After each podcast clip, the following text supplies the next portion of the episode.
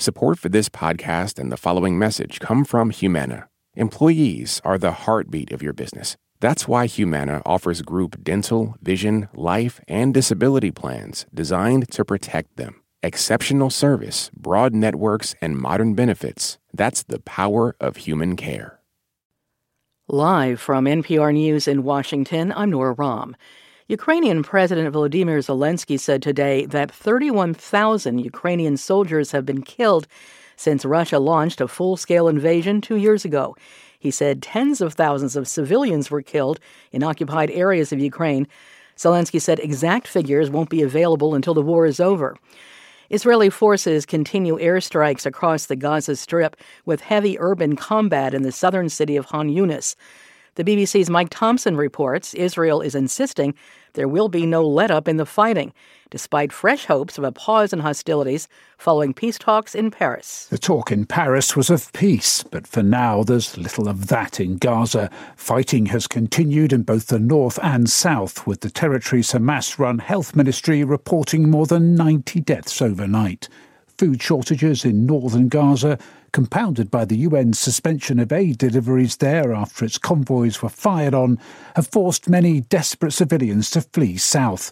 But there is hope. The Israeli War Cabinet has been briefed on the ongoing peace negotiations, and it's reported that a fresh round of truce talks could take place in Qatar this week. The BBC's Mike Thompson reporting. Former President Donald Trump has defeated Nikki Haley in the South Carolina Republican presidential primary he won about 60% of the votes to Haley's 40%.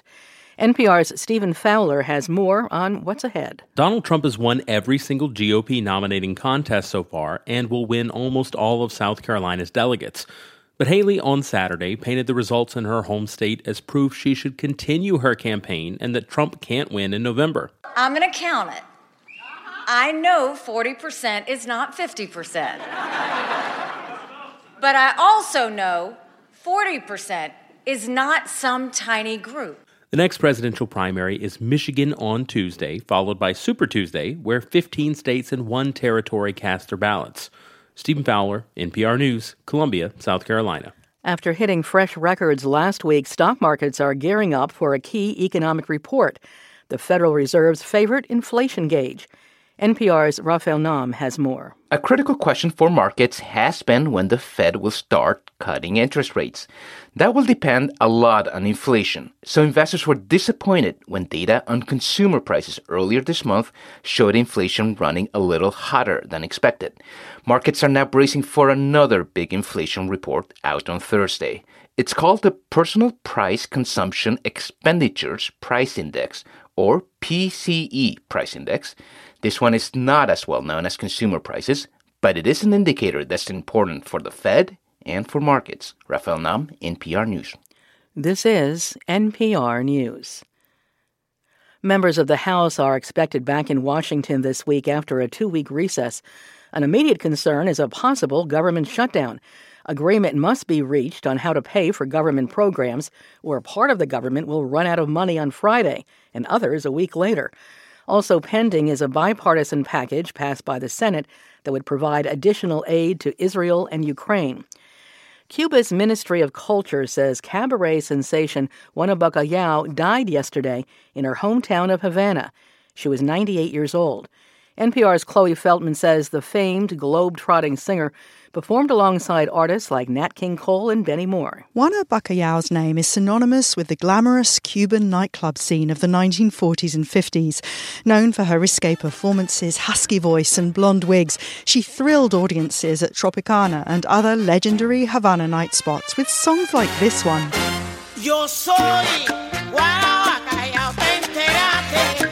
Bacallao was the artist's stage name. Her real name was Neri Emilia Martinez Salazar.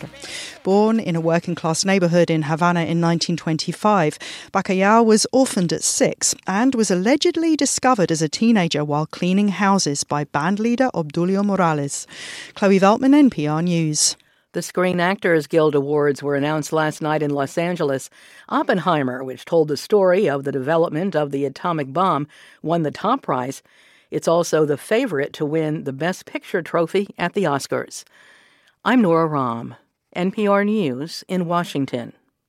This message comes from NPR sponsor VCU Massey Comprehensive Cancer Center, who, as an NCI designated comprehensive cancer center in the country's top 4%, is unconditionally committed to keeping loved ones in their lives. MasseyCancerCenter.org slash comprehensive.